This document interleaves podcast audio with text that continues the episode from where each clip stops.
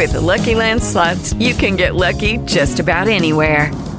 This is your captain speaking. Uh, we've got clear runway and the weather's fine, but we're just going to circle up here a while and uh, get lucky. No, no, nothing like that. It's just these cash prizes add up quick. So I suggest you sit back, keep your tray table upright, and start getting lucky. Play for free at LuckyLandSlots.com. Are you feeling lucky? No purchase necessary. Void where prohibited by law. 18 plus terms and conditions apply. See website for details. Empower yourself today with legal knowledge and follow us on Instagram, Twitter, or Facebook to get access to jargon free legal information in plain and simple English. Today's episode is supported by Red Bar Law, the go to law firm for expert, efficient, and fast legal assistance, all at a fixed cost. Go to our website at redbarlaw.com. Hello, and welcome back to our podcast at Get to Legally Speaking. Our legal conversation today will be about young offenders. I'm joined by legal advocate Carla Riozzi. Carla conducts trials in the Magistrates Court and at the Crown Court, and she also attends to clients at the police station. Carla specialises in prisoners' rights and she has been employed by the British Embassy in Bangkok, assisting British nationals detained across Thailand. Carla has won an award for her work and dedication to prisoners' rights. Carla, thank you so much for joining me again. Hello, Hattie. It's nice to see you. It's lovely to see you. I know our listeners can't see us, but I can see you. And I was just saying how fresh faced and wonderful you look today. Oh, thank you. That's very kind you. Right. Most unfortunately, statistics show that in the UK, youth crime is on the up, with the number of children in custody expected to double by 2024. The year up to March 21, over 15,000 children were cautioned or sentenced in England and Wales. And by young offenders, we mean children aged between just 10 years old to 17 years old. Young offenders are a big reality in our society, with 90% of child offenders being male, London having the fastest growing rate than the rest of England and Wales, and the reoffending rate is at its highest at around 35%. Further recent statistics show that the most common crime for those aged under 18 has been violence against another person, with drug offences and robbery becoming a greater issue. In this episode, Carla and I will be discussing at what age a child can get a criminal record, how long that can remain on your record, and the different types of records, what young offenders institutions are all about, the resources available to try and prevent reoffending, and much more in plain and simple English. Carla, let's start with the big question because I think, and I, and I, and I tell you, the amount of people I've had this conversation with and they've gone, are you being serious? Let's tell our listeners at what age can a child get a criminal record? Okay, Hattie. So that's a really easy question. Um, it's 10 years old. Uh, it's very black it's, and white. Once I just find that. Reach 10 years old. You say that and I still feel astonished because it's such a young age and a 10 year old still seems like a child, I assume. Absolutely. And, uh, you know, and in Scotland it's 12 years old, I think, isn't it? I think that's right, yeah. And the law has changed over the years. Um, years ago, it used to be between 10 and 14 years. Um, you could be charged at 10 years old, but up until 14, there was a presumption that you didn't know the difference between right and wrong, and that would be another legal argument in court as to whether the child did know the difference between right and wrong, but that has changed now and it, it's 10 years old. If you're 10 years old and potentially suspected of committing an offence, you can be charged and put before the court. Do you know what? I would love to go along to some schools, any schools, and get all the parents, leave the children to one side, get all the parents into the school hall and say, how many parents know the age that a child can get a criminal record? And I bet my bottom dollar that the majority of parents do not know it's 10 years old in England and Wales and 12 years old in Scotland. yeah, I am still I, in I shock. when I, you know. It is, and it's as a professional when you're representing children of that age, whether it's at the police station or before the courts, um, especially a 10 year old, they are a child. Oh, um, and sometimes, you know, some, it depends on the type of offence. Sometimes it's something innocent that's gone a bit too far. Um, but equally, te- I've known 10 year olds commit some quite serious offences. So. And that must be so difficult, Carla, to represent a 10 year old. Obviously, they've got their parent or guardian yes. there. But, you know, I mean, I look at my 15 year old and I think you're a child, you know, uh, because yes. 150 years ago, maybe children were sort of getting betrothed and stuff like that, you know, to get yeah. married and, uh, uh, and, whatever. But we haven't lived in that era, really, no. obviously, and experienced that. And I still, I still feel shocked by the fact that a child at the age of 10 can get a criminal record in England and Wales. And I guess that key point which you raised there is that child of that age, a child of that age, able to differentiate between right and wrong. Yes, yeah, and that's that's a tricky one because I I do take your point. Ten years old is very young, and I think in the time certainly that I've grown up in, people are younger for longer. You know, they go to university now. When my grandfather was around, he was in work at 14, so hmm. he was a lot more mature than a 14 year old today. Yeah. Absolutely, and and all of those, you know, all of that makes a difference. But I know that the law, the lawmakers, let's say, um, you know, deliberate and look at a lot of things before decisions are made. And I've always said it: one size will never fit all. No. And we do try and make it fit all, don't we, with the justice system, because there has yeah. to be boundaries and rules and regulations and but yes. I bet you've seen some very tricky situations where you think this this ten year old or eleven year old or twelve year old really uh, yeah. couldn't perhaps did realise something was wrong, but not to the degree where you think you are as guilty as charged. You you knew that was mm-hmm. absolutely bang out of order, and you should have known better. I think that's yeah. where I get a bit stuck with it. Yeah, and like I say, Hattie, it really depends on the crime as well. There are some where they're horrendous. And the, the child, whether they're 10, 11 or 12, they clearly did know the difference between right and wrong.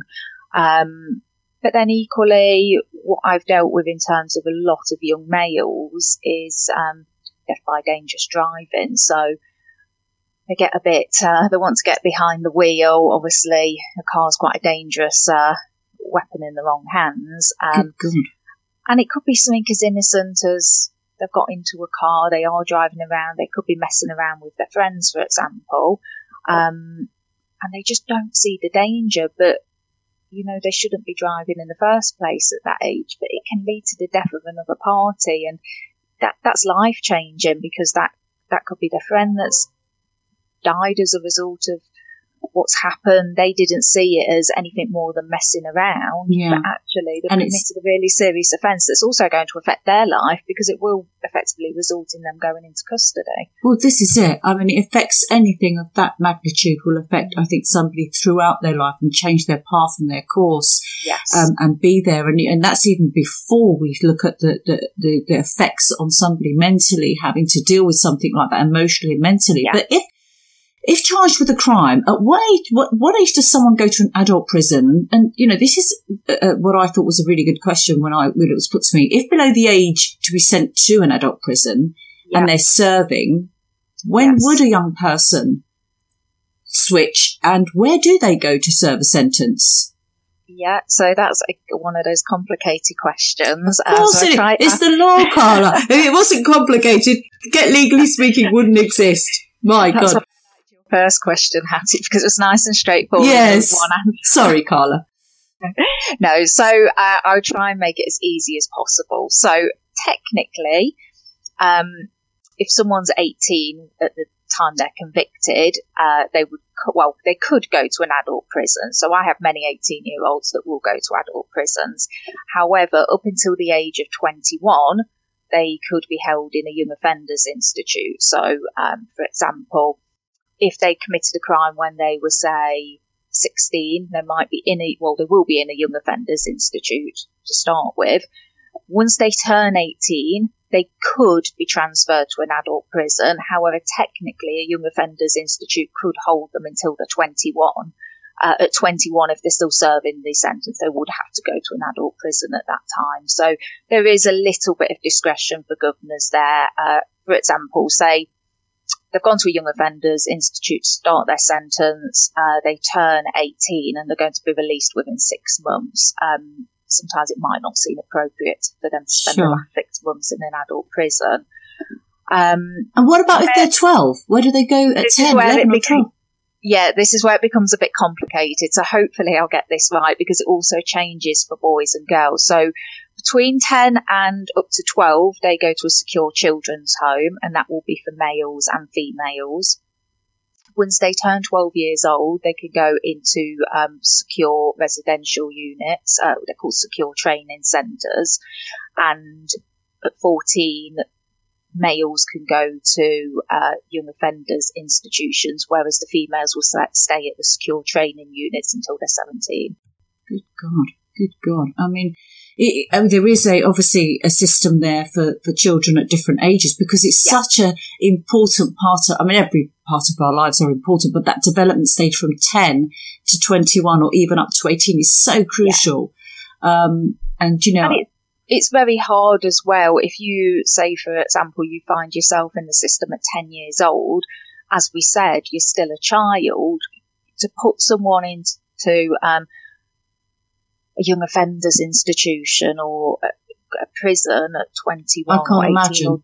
I can't imagine you 13, couldn't do 14. that with no so you couldn't do that with a 10 year old um, and obviously they go to a secure children's home and they go on to the training centre at sort of 12 years old which is slightly um, more different but again it has taken the law has taken account for you know, at 10 years old, you are a child, aren't you, is the reality. And yes, you might have done something that um, needs to be taken out of society and you, you might need to be put away and not have your liberty. But equally, I can't imagine a 10 year old going into a prison. Um, prisons are daunting, daunting places at whatever age you go in, um, yes. um, let alone a 10 year old. So at least we, our system does reflect that to an extent. Yes, no, indeed.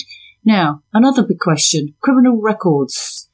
Does yes. a criminal record stay on somebody's record on their file for life? And now there's different files, and this is what this is what we yes. understand, isn't it? You've got the police yes. records, yes. you've got the DBS records, yes, and goodness knows what other other records you've got. So let's just answer: if you're 10 years old, from 10 to 17, you've got a criminal record. Does it stay on there for life?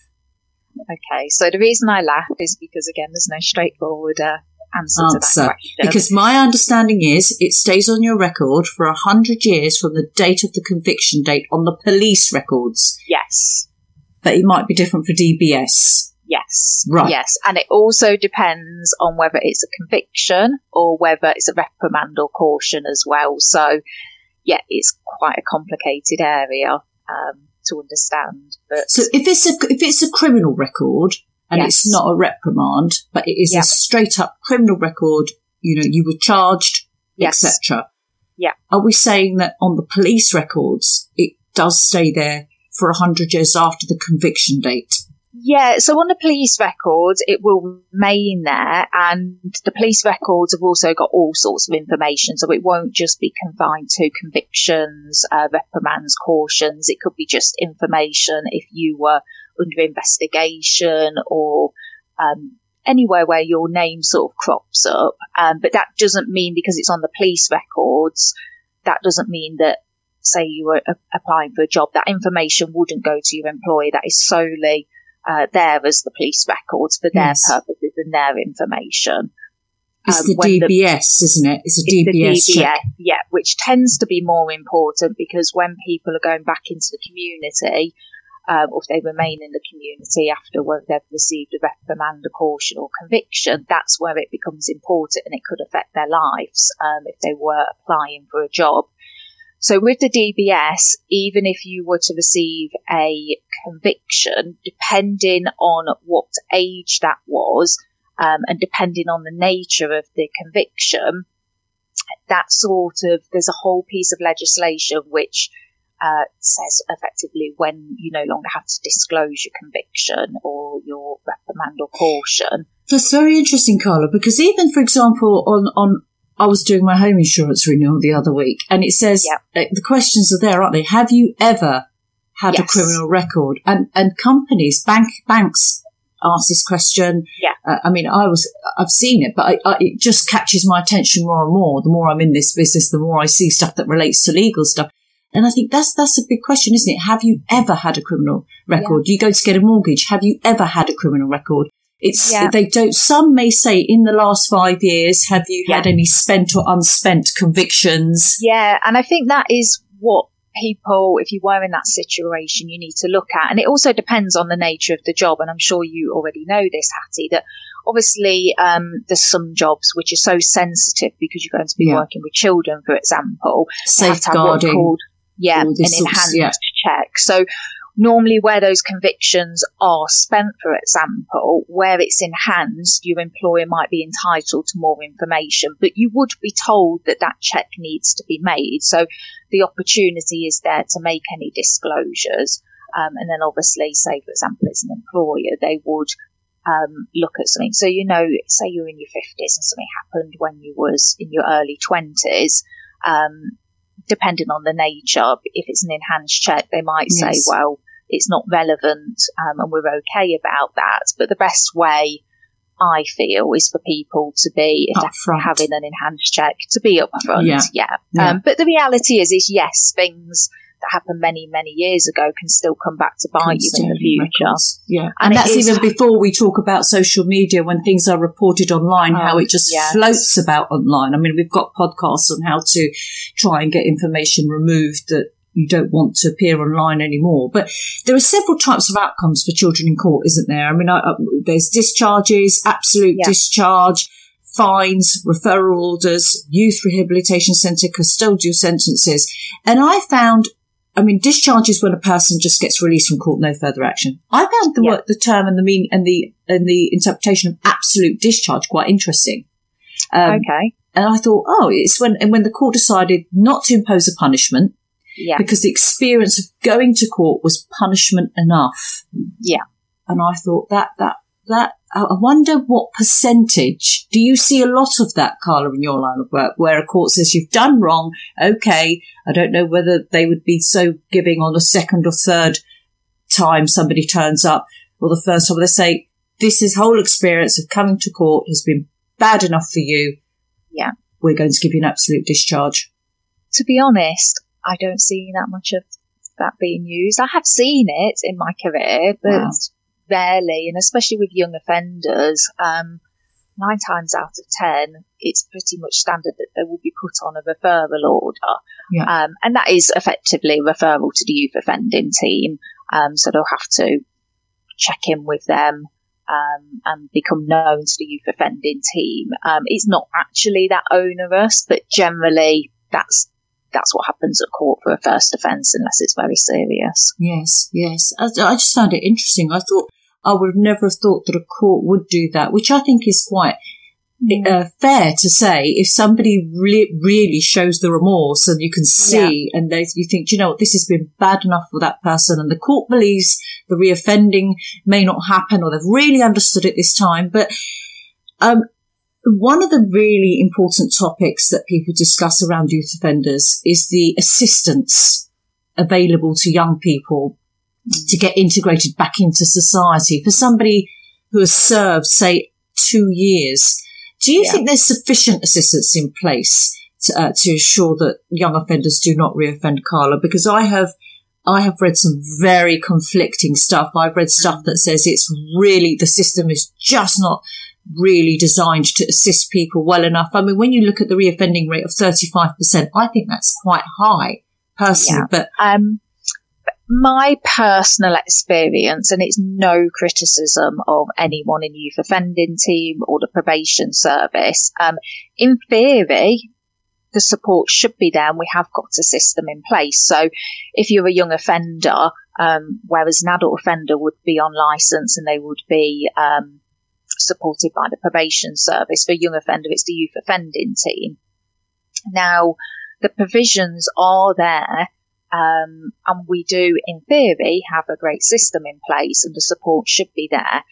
However, the problem is, and I actually feel really sorry for the youth offending team and probation service and resources. resources, yeah. yeah. Um, everything has been that magical cut, word. Yeah, cut back so much. Um, probation officers and youth offending officers, um, they go into it for the right reasons. They do want to help. Um, but they are being asked to manage a crazy much. amount of caseloads. Yeah. Um, they're also being asked to be effectively a second police force now in terms of recalling offenders. Um, so they're spending more time on the monitoring rather than the the helping um, and reintegration. Yeah. yeah, and with the high caseloads, it's not that they are not good people, and it's not that they don't want to help, and it's not that those provisions there don't exist. It's just there's not enough resources, so they can't do everything that they're meant to be doing, and they have to do what they can do or the job to the best of their ability, but in the circumstances. And it's really quite, it, it's sad really. And I know as uh, a member of the public, a lot of people are just saying oh, well, that person shouldn't have offended and you get what you deserve, which is one way of looking at it. However, I guess I also see it is that we do need to take an interest and actually we do want these people to not reoffend and get caught up in the system um, simply because it helps us all as members of the public if these people become pro-social, they get jobs and they go on to contribute to society. It's not going to help. we have them. an obligation. We have an obligation. The system has an obligation as well to say, right, we have put all the resources we can that are sufficient yeah. Because as he goes, that's old age saying, you know, half baked. Um, the resources should be there because if you look at what the, and if they only purely look at it from a commercial point of view, and I'm talking about government here, 35% of reoffending rate. Well, what does that cost the system? Exactly. And for argument's sake, if it costs the system a million pounds, which I'm sure it costs a lot more than that, yeah. then putting in £800,000 into the uh, yes. uh, process of assisting people to integrate back into society, particularly when they have been young and they've gone into that, into the system at such a young age, surely has to be sensible to, to do. And, yeah. and I really appreciate, you know, what you're saying there, Carla, because it's not that the people doing the job don't want to do the job, because I think it's one of those jobs, a bit like a nurse, a doctor, yes. a teacher. You yeah. go into it because you have a passion for it. I don't think you just fall into the line no. of being any of those professions. No. And this is such a specialist area of work, which is, you know, has everything to do with assisting and helping. Um, that surely the government has to really sit down and think about do why don't we have the resources commercially is the reoffending rate whatever that is you've got to put at least that much back into it and you've got to think well even if it is a million pounds the cost of the 35% of reoffend, re- reoffending. If we put 5 million in and reduce that to 20% reoffending, then that's another way. But are there groups that champion to try and get more resources into this area of life? Does that even exist? Are you, are you oh, aware of any? Yeah, definitely. Um, I think you've got the, I think they're called the Youth Justice Centre. Um, there's, there's I'm definitely more. Yeah, there's definitely more organisations, um, and I'm sure the youth offending team they relay, relay back to um, the government through the appropriate people. Um, but everything I find, unfortunately, with government, everything is about money now, cuts now, how much we're saving now. It's not a long term view, which I hmm. think you've explained really. Mentioning. Yeah they never look long term because exactly what you've said. If you spend the money now, you'll be saving that in the future. Yeah. Because you're getting people. It's a bit like getting double glazing, isn't it? It's a bit like getting double glazing in your house. If you've not got yeah. double glazing, you think, well, it costs too much to do that. Your yeah. gas bills and electricity bills, heating bills are through the roof. Well, the cost of that double glazing will pay itself off, or an efficient boiler. And I say yeah. that because I've had so many conversations about that with certain members of my family who I won't name. But I totally get it. Well, look, if the government ever want to tap on our doors to do a job on that, then we'll certainly take a look because I'm up for it, Carla, if you are. It's got to, it's a no brainer, right? Yes, definitely. Carla, that's all we've got time for.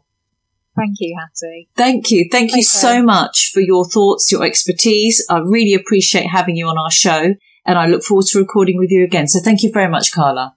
Thank you, Hattie. Goodbye. What I'll say to our listeners is don't forget to click and subscribe to our podcast and you can find us on TikTok, Instagram, Facebook, LinkedIn, Twitter and YouTube by searching Gets Legally Speaking. Also visit our website at getlegallyspeaking.com. Thank you for listening. Empower yourself today with legal knowledge and follow us on Instagram, Twitter, or Facebook to get access to jargon free legal information in plain and simple English. Today's episode is supported by Red Bar Law, the go to law firm for expert, efficient, and fast legal assistance all at a fixed cost. Go to our website at redbarlaw.com. With the Lucky Land slots, you can get lucky just about anywhere. This is your captain speaking. Uh, we've got clear runway and the weather's fine, but we're just going to circle up here a while and uh, get lucky. No, no, nothing like that. It's just these cash prizes add up quick. So I suggest you sit back, keep your tray table upright, and start getting lucky. Play for free at LuckyLandSlots.com. Are you feeling lucky? No purchase necessary. Void where prohibited by law. 18 plus terms and conditions apply. See website for details.